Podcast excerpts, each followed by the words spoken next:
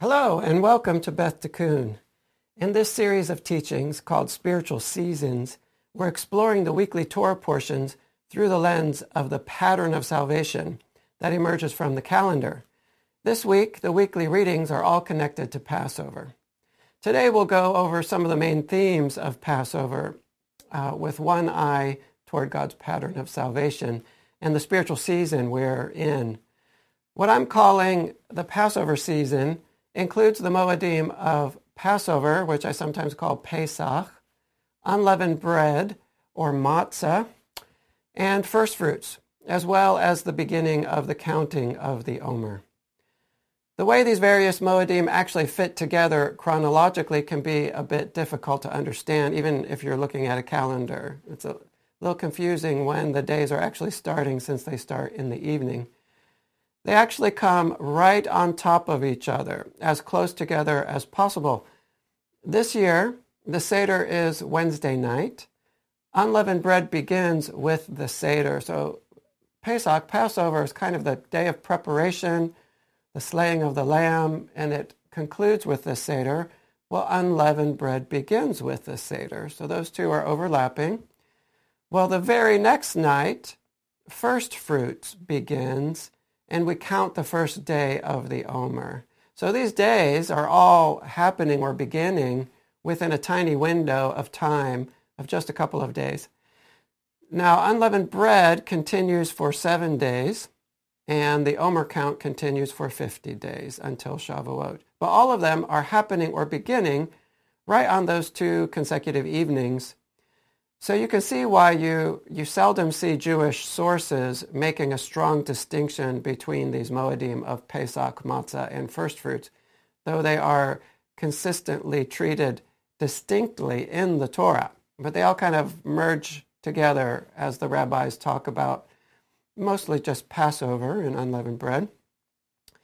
The very small time separating these three is an indication that what is moving beneath the surface here is very spiritual in nature, or we can say seed-like. This is because time is an element of the physical world. If something expands in time or in space, that is an expansion in the physical realm. That thing becomes very grounded in physicality in the lowest realm. In contrast, if something is quick or if it is small, these are qualities of things that are less physical and more spiritual. So this very quick succession of Moedim is a clue for us that this season has a deeply spiritual component moving beneath the surface. The night of the Passover Seder in particular is an electric moment. It is a time to be inspired for the whole of the journey ahead in the year, a moment to be lifted up and empowered spiritually. With this teaching, I'd like to sort of collect together many of the most important themes that are discussed in relation to this group of spring Moedim, almost like a list. Each of these themes could have many teachings devoted to each one individually, but um, I won't go into too much detail with them. Just let the idea sort of wash over you and be called to mind again. You will have heard most of them many times, probably. Uh, at the end, though, we will also look at these special days briefly through one specific theme of the year uh, and God's pattern for salvation, and that is the theme of the seed, which you probably haven't heard connected very much to the Passover season. So the first theme I'd like to talk about is really two. The idea that with any of the Moedim, we're not just remembering something, some historical event, uh, the remembering is very important. The Moedim are also uh, days to meet with God. They are appointments with God in which he not only meets with us, but also does a new work in us. You don't meet God and come away the same person. God says, come meet with me at my appointed times. I'll be there. Don't leave me waiting on the park bench by myself. On these special days, God does the same types of work in us that he did in Israel over time on each of these days.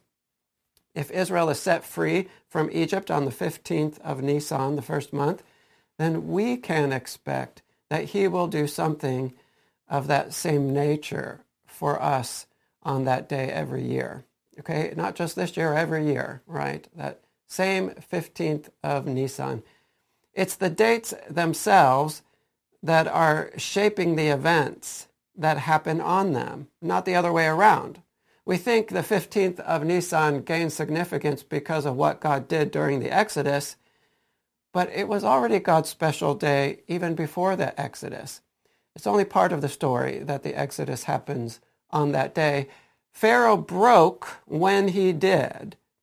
God broke Pharaoh when he did because God designed a day in the yearly calendar for that kind of breaking to happen. That is the day God designed for crushing the rulership of darkness every year. He looked through the days of the year and he said, the 15th of Nisan will be a day every year for shattering the domination of physicality, physicality that has run amok. And so it was for, you know, that's the way it was for Israel back then, and it will be that way for us now, this year as well. And partly so that we can know what he has designed into the calendar, God gave us a very spectacular 15th of Nisan 3,300 years ago when he broke the power of Egypt over Israel and the Exodus began. In some ways, this was the beginning of a whole new level of salvation for mankind. And God made that moment of new beginning about as dramatic and clear as was possible.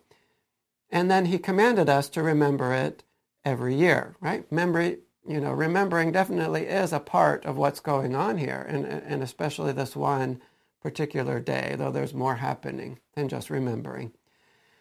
But um, I want to make a point about how that first Passover in that new phase for humanity um, was just so dramatic and obvious. God's way is to give us a dramatic picture of salvation at the beginning. And so, like he did with this beginning point of salvation for humanity, the redemption from Egypt. The beginning of every cycle of salvation has this early, complete picture of salvation. The picture is an outright gift, meaning that we don't have a big part to play in the salvation that is happening right there at the beginning. You know, a baby doesn't have much to do with its birth process. The gift is a whole picture of salvation in miniature. It is like a seed that we are meant to internalize. And through the gift of the seed at the beginning, God builds up our faith in Him. And the memory of this early light is an encouragement to us, especially when the path gets rougher and darker and when we are expected to partner with God more in the process of salvation, right? This partnering comes later. When the way grows dark, we think back to the picture of salvation he gave us at the beginning, this free gift picture. How many times do we read in Scripture that God is the God who brought Israel up from the land of Egypt to be their God? We find these words not only coming from the mouth of God himself, but also the mouths of kings and prophets throughout the word. Stephen, too, in the Brit Hadashah, repeats this story just before he is stoned. And Paul repeats it to the synagogue at Antioch. For us today, we are not only encouraged by the story of Israel's exodus from Egypt, which we very intentionally remember at this time of year according to God's instructions, but we can also expect that God will fashion a kind of seed of salvation every year, each year for us at this time. We should be expecting this kind of gift now. It's not only about remembering Israel's deliverance. It's about receiving a gift of deliverance now in our own lives that will be a touchstone for us moving forward. Again, this early picture, this early light is a consistent element built into the beginning of each new cycle of growth. It's like the flowers that form on the trees in the spring. They indicate the life to come, which is the fruit. The fruit has much more substance and life in it than the flower does. But the flower is where the DNA for the coming fruit gets put together. The unfolding of that DNA into the fruit will require a long and rather difficult process, a kind of journey. So the flower is both the formation of the DNA and the encouraging picture at the beginning. It's, it's uplifting to see a flower. We're in a time now for the establishing of the DNA for the year to come, and a time to be encouraged. Though much more is happening here than remembering, remembering is very important. I'll add just a few more points here about the remembering of the Exodus that we do now. the first is that the Moedim are community building times. We usually tell the story, you know, the Seder, the Passover, around our tables in our homes with family and friends. It is a festive time and a joyful time. And the Moedim are to be times of joy. And let me encourage you to add to your joy as you gather around your Seder table by personalizing it a bit. Dedicate a short time to mentioning what God has done for you and your family, how he has led you recently or in the past. In speaking out what God has done for you, you help to build up the faith of others, including any children listening. This is a great opportunity to help build and strengthen the family or the community, a way to pass on stories of what God has done for us. Right? We're all to be thinking of ourselves as Israel coming out of Egypt. What has God done for you? Right? What has he done for you? Ask that question at your Seder. Another point here is that in remembering Israel's humble beginnings in slavery, we are humbled through this story, we are reminded that over and over again, God chooses the lowly to do his best work. And humility is really the key attitude of this season and any growth, you know, point of growth, really. The humility of the lamb is, you know, kind of the humility that we are to be fostering in this season, the, the lamb led to, to slaughter we focus on being led by the Good Shepherd at this time of year. And that requires humility. the, the mazel of the month of Nisan is the lamb, Aries. The lamb is one of the lowliest of God's creatures in that it's extremely vulnerable. You know, vulnerable like a slave is lowly and vulnerable. The lamb is, in its way, obedient and easily led and this keeps it safe, tucked away in the interior of the flock. We should be like the lamb now in setting aside our will and submitting to the will of God, our Father, the Good Shepherd. Well, speaking of the lamb brings me to another strong theme of the Passover season, the idea of God's strong arm. God is strong and obvious in every way in the Exodus story. You know, we are weak he is strong in this story. And he's kind of flinging miracles like bolts of lightning. And the sages connect the name of the month, Nisan, to the Hebrew word nes, which means miracles. It's the month of miracles. And, and I think beyond all the miracles, one of the ways that God shows his strength here is by making everything hinge on a very unlikely um, center point. It's the little lambs. The blood of the lamb has the power of life and death in it because God decides that it will carry that power. Again, he chooses that which is low to humble those who raise themselves up to be high, like Pharaoh in this case.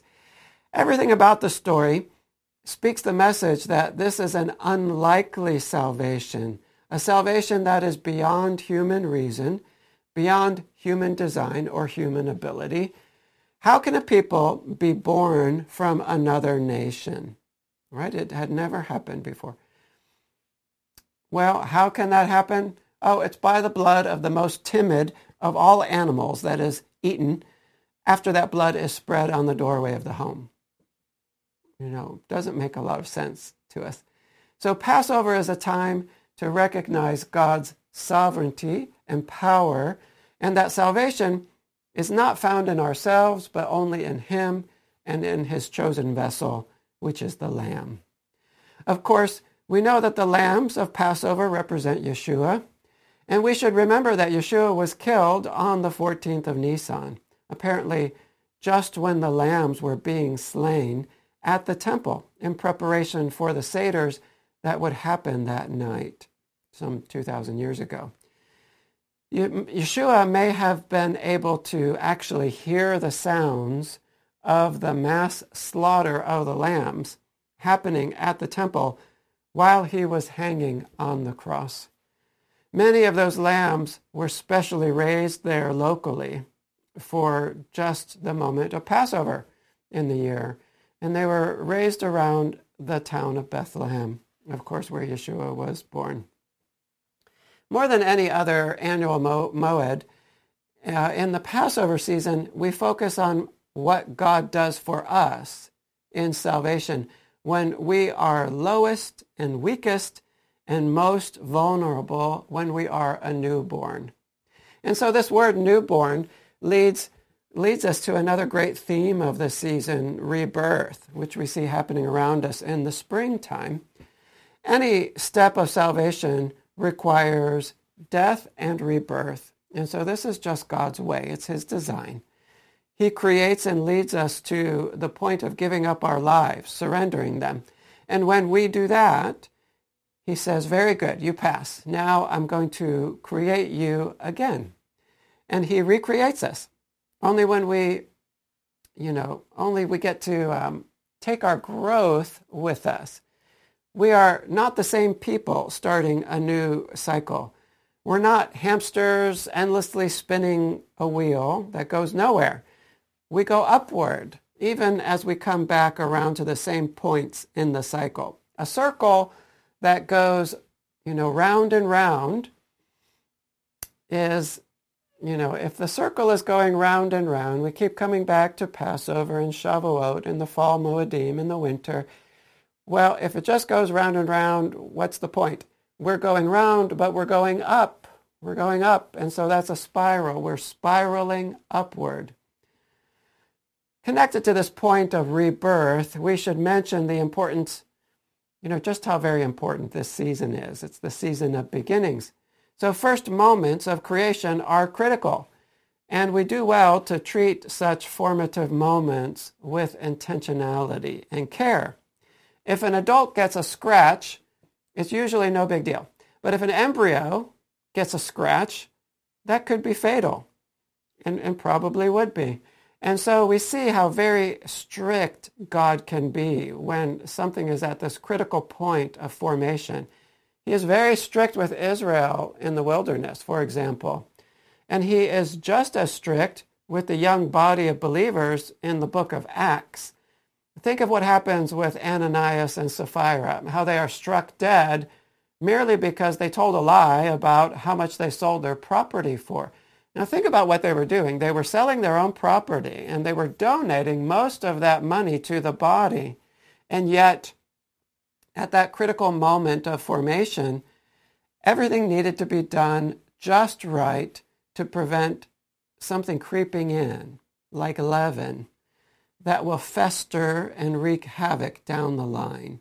Right? You can't let any of that leaven in at the beginning because it'll cause huge, you know, a huge influence down the road. And so we should try to rise up to the moment however we can in these formative days. Resist getting bogged down in the physical as much as possible. Be quick, right? Don't don't uh, let time expand and you know take an hour to get out of bed in the morning. Um, feast at the, the Seder, of course, right? You know, we don't want to take in too much food during this time either. We want to be careful with that. We're setting a trend for the year. Of course, we feast at the Seder because that's a time for feasting. But otherwise, you know, we focus on using the physical as minimally as is needed to accomplish the work God has for us in the world. don't take more time or stuff from this world than you need. And to be honest, we need a lot less than what we might think.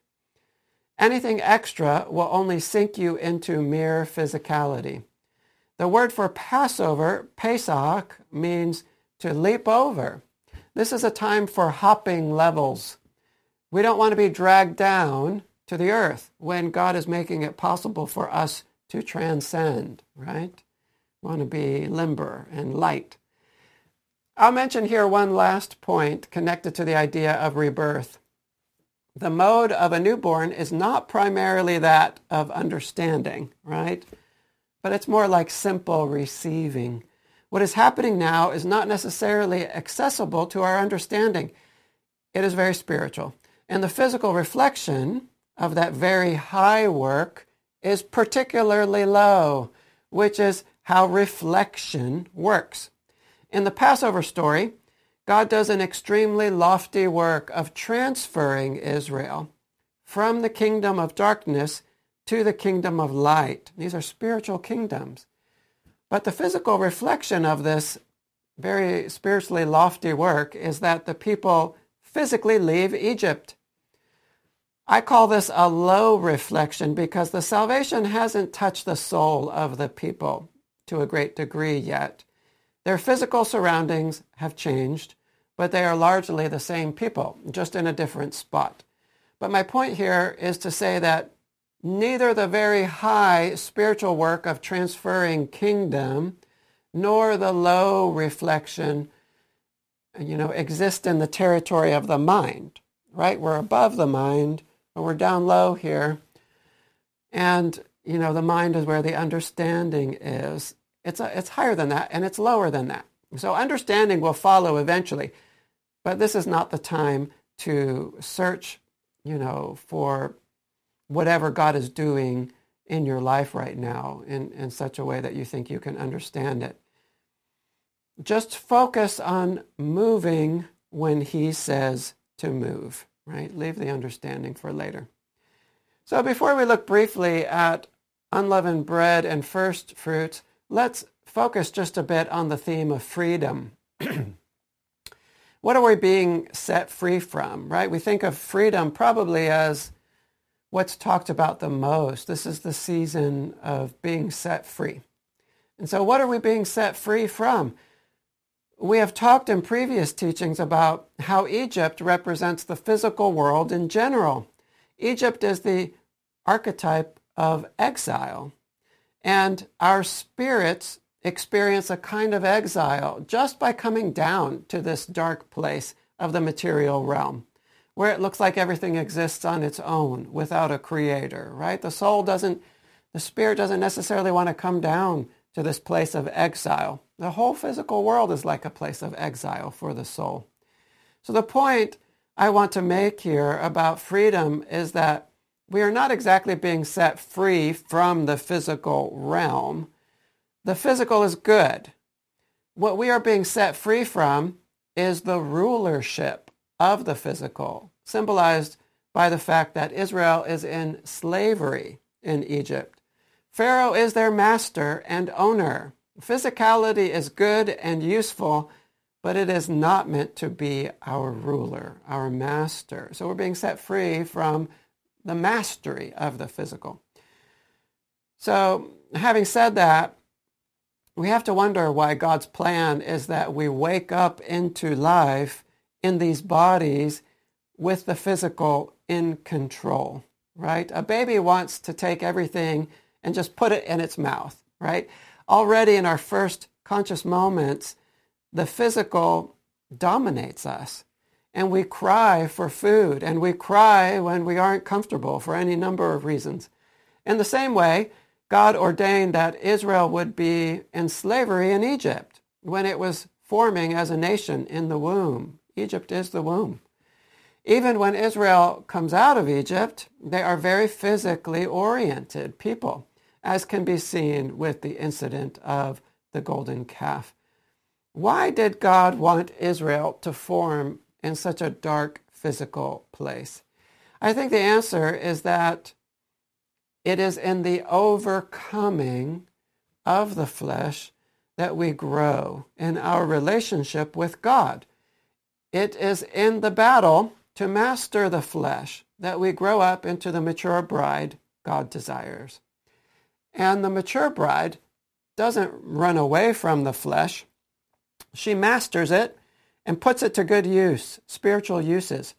She uses it to serve. She uses it to become a living sacrifice. Freedom is not found in destroying the darkness, the physical. It's found in mastering it and turning the darkness into light. And that's what we mean by transcending, right? We take that which was ruling over us and we rule over it and we use it for spiritual purposes, right? That's turning the darkness into light. Well, let's turn our attention now to the festival of unleavened bread or matzah, you know, specifically focus on that part.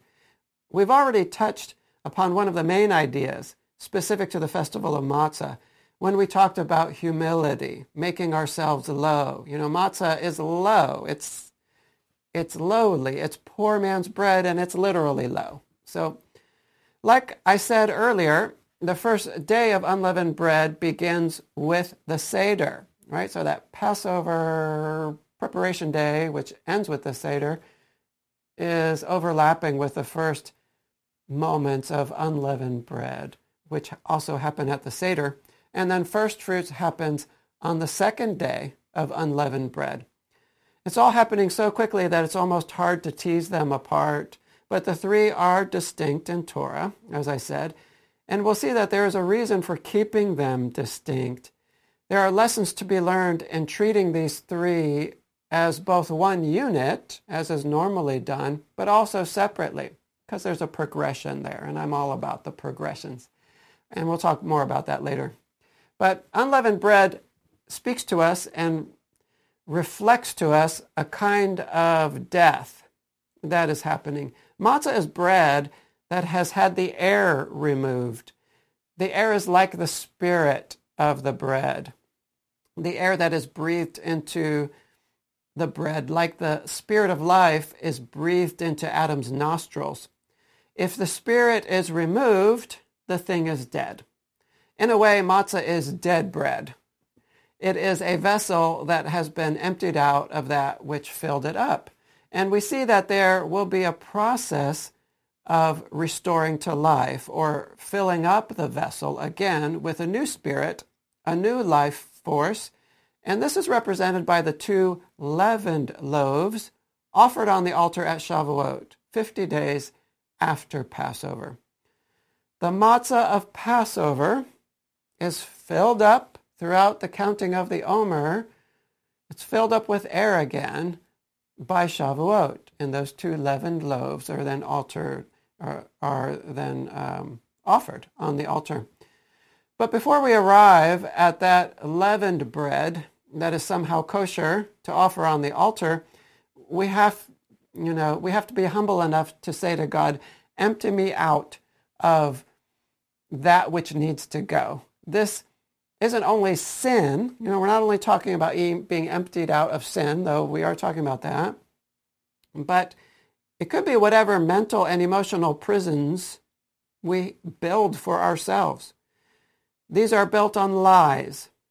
Or it could be a whole set of teachings that aren't quite hitting the mark, maybe from a religious tradition we grew up in.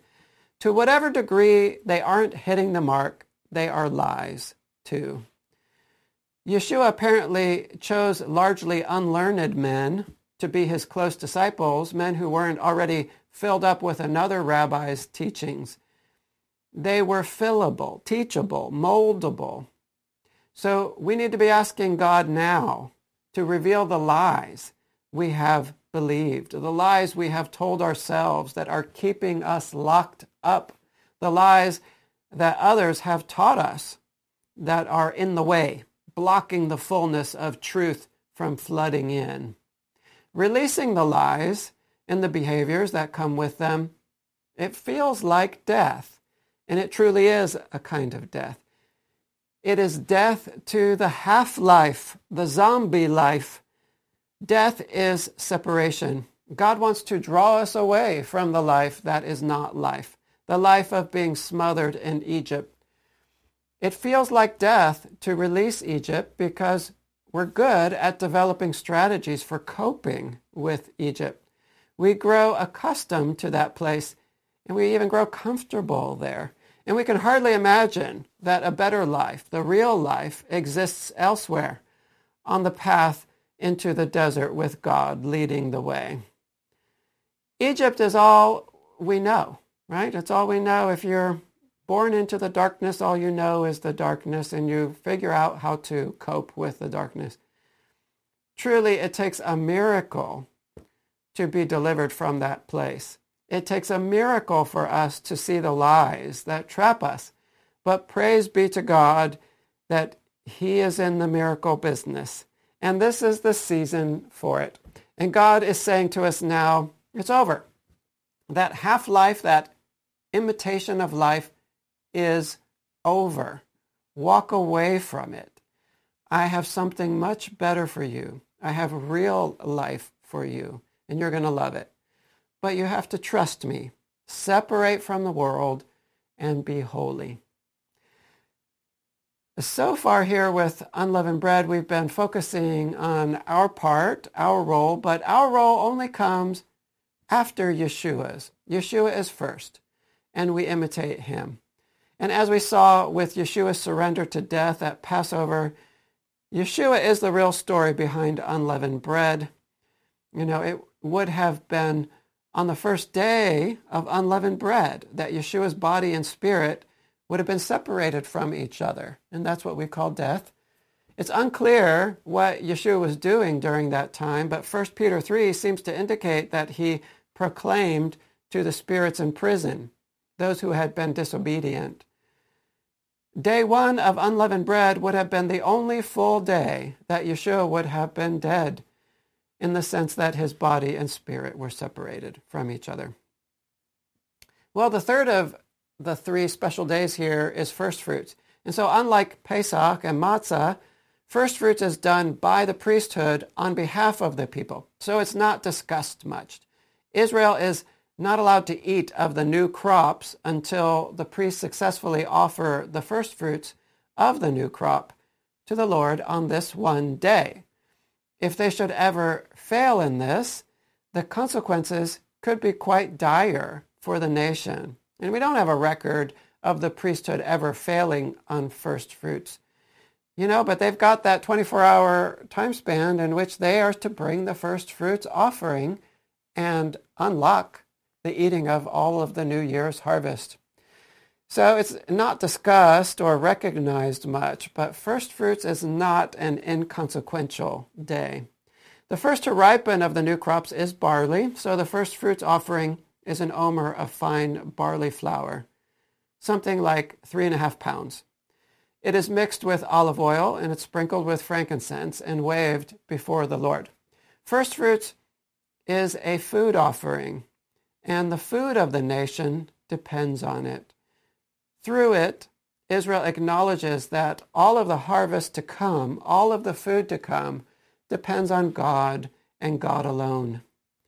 Notice that while matzah looks to an emptying out, first fruits looks more to the end result, the harvest, the food which fills up. But of the two, the one that is emphasized in the spring is matzah, the dying, the emptying. We see this in the fact that the festival of unleavened bread extends beyond first fruits, extending for a whole week. So that's the emphasized one there. But even though the emphasis of the time is more on dying, here we have in first fruits a sort of picture of the end goal included as the whole cycle is getting underway again, right? First fruits is very much about resurrection. So that brings us to Yeshua. That, that picture of resurrection needs to be included there at the beginning, even though it's focused a little bit more on dying there with the seven days of matzah. Well, Yeshua at the heart of first fruits is not hard to see. On the third day, his body and spirit were reunited, and he rose from the grave, the first fruits from the dead. And the world was changed in an instant. First fruits, like the others, is a reflection of Yeshua, not the other way around, right? It all starts with Yeshua. These days are reflecting him first. First fruits is the celebration of the harvest of seed, and in this case, barley seed. That's what, that's what the harvest is. We're harvesting grass seeds, in fact. Barley is a type of grass. Wheat is a type of grass. We are to take the story of Yeshua's death and resurrection and ingest it like a seed. Yeshua is the seed promised to Abraham.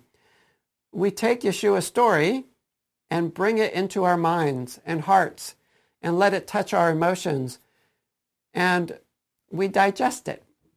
And the church even developed communion as a gesture of bringing Yeshua into our physical bodies, right? Not just our head, not just our heart, our emotions, but actually our physical bodies as well. And through learning his story, trusting in it, trusting in him, and allowing his story and who he was and is to fill us up inwardly, Yeshua lives in us. And anyone who takes in the seed that is Yeshua will not regret it because Yeshua in us sprouts and bears every fruit of the good life, the true life.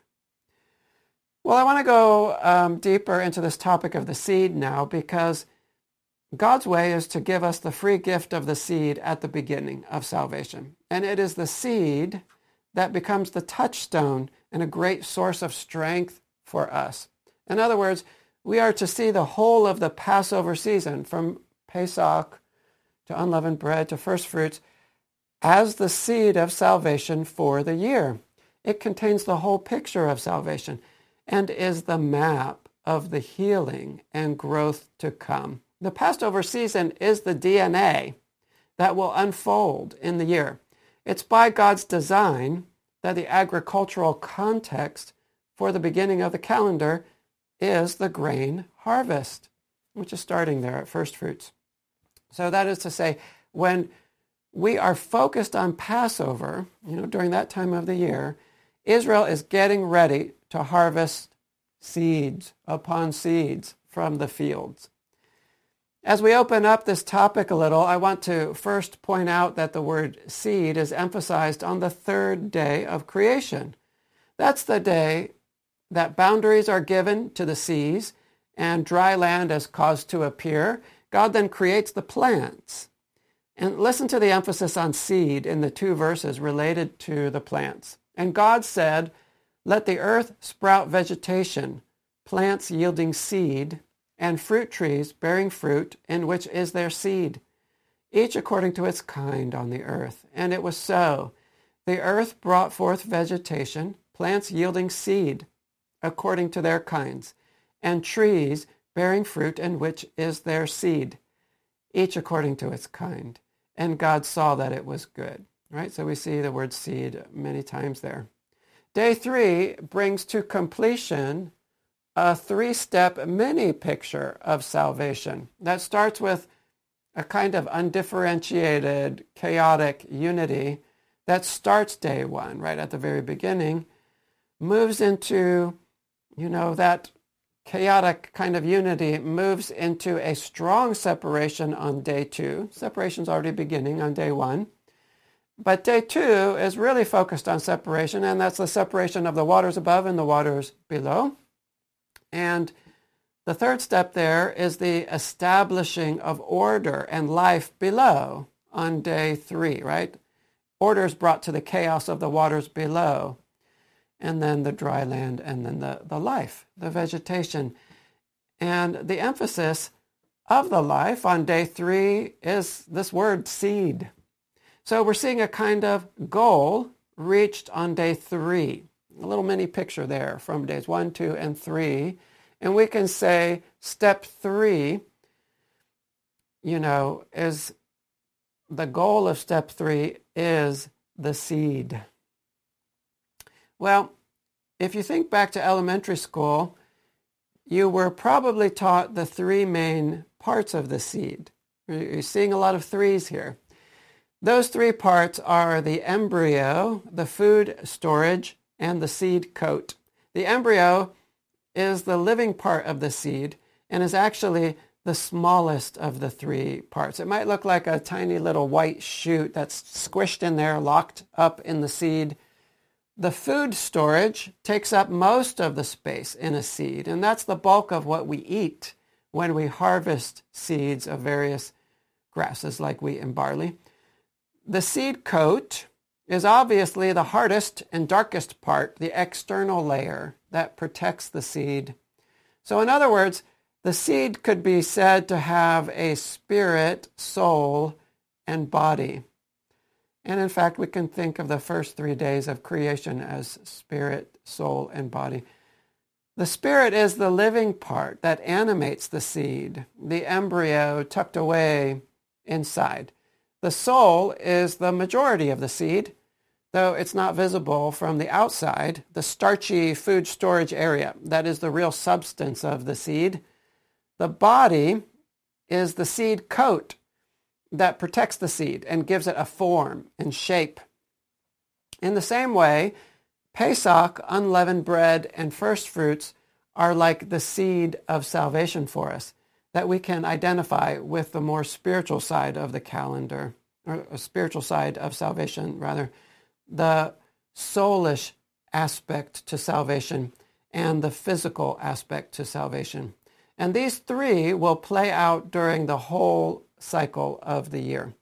The seed composed of these three moedim will sprout and bear its fruit, and it's a fruit that touches every part of us. So Pesach is the most spiritual of the three.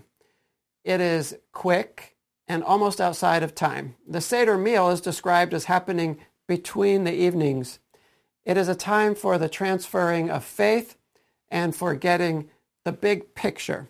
It's a time for unity within the family. Unleavened bread is soulish in the sense that it touches both the spiritual and the physical. The soul is, in a way, like the rakia of day two of creation, the atmosphere. You can look at it as either that which divides the waters above and below or that which connects the two, right? Like does the neck divide the two parts of the body or does the neck connect the two parts of the body? Well, it just depends on how you're looking at it. And matzah itself has two sides to it, both a spiritual focus and a physical one. Right? The soul is touching both sides, the spiritual and the physical. The spiritual life is embodied, oh, sorry, is emptied out of the matzah, the air, that animates it from the inside. And so the spiritual focus is one of emptying out of the soul, we could say. Right? The spiritual part of matzah, empty out the air. But matzah also has a physical focus in that it is, in fact, bread. Right? That flat matzah speaks to us of how we are to be an empty vessel, ready for a new filling. Matzah is connected to the Seder in that it's the bread we eat at the Seder. Okay, so on the one hand, it's connected to the spiritual Passover, it's connected to the Seder, and it's connected to first fruits in that first fruits is an offering of barley flour used to make bread. Right? Connected both to the Seder and connected to the idea of bread, which connects us to first fruits. The fact that the first fruits offering is barley flour means that it's especially earthy. Barley is considered food for animals. But don't we say that we have an animal side and we call that the flesh? The barley flour offered at first fruits with olive oil and the sprinkling of frankincense are the physical stuff used to make the bread. But it's not quite bread yet. It's just the physical components of the bread. So one way we can see first fruits is that one of its characteristics is a focus especially on the physical components of life. Again, to sort of summarize these musings about the seed, one of my points here is to show that Passover, unleavened bread, and first fruits form the seed of salvation that will play out in the year, and that salvation touches all parts of our being, from the spiritual to the soulish to the physical. The three Moedim occur right on top of each other and are usually thought of as one combined moed, one seed, but what they contain in them is the plan for a whole year's growth in each realm of the human being, right? Three parts to that seed.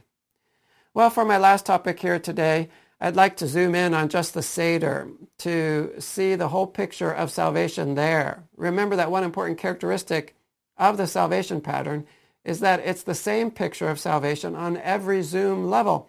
In the same way that the three Moedim of Passover, matzah, and first fruits form a single picture of salvation, so does the very first have the whole picture all by itself.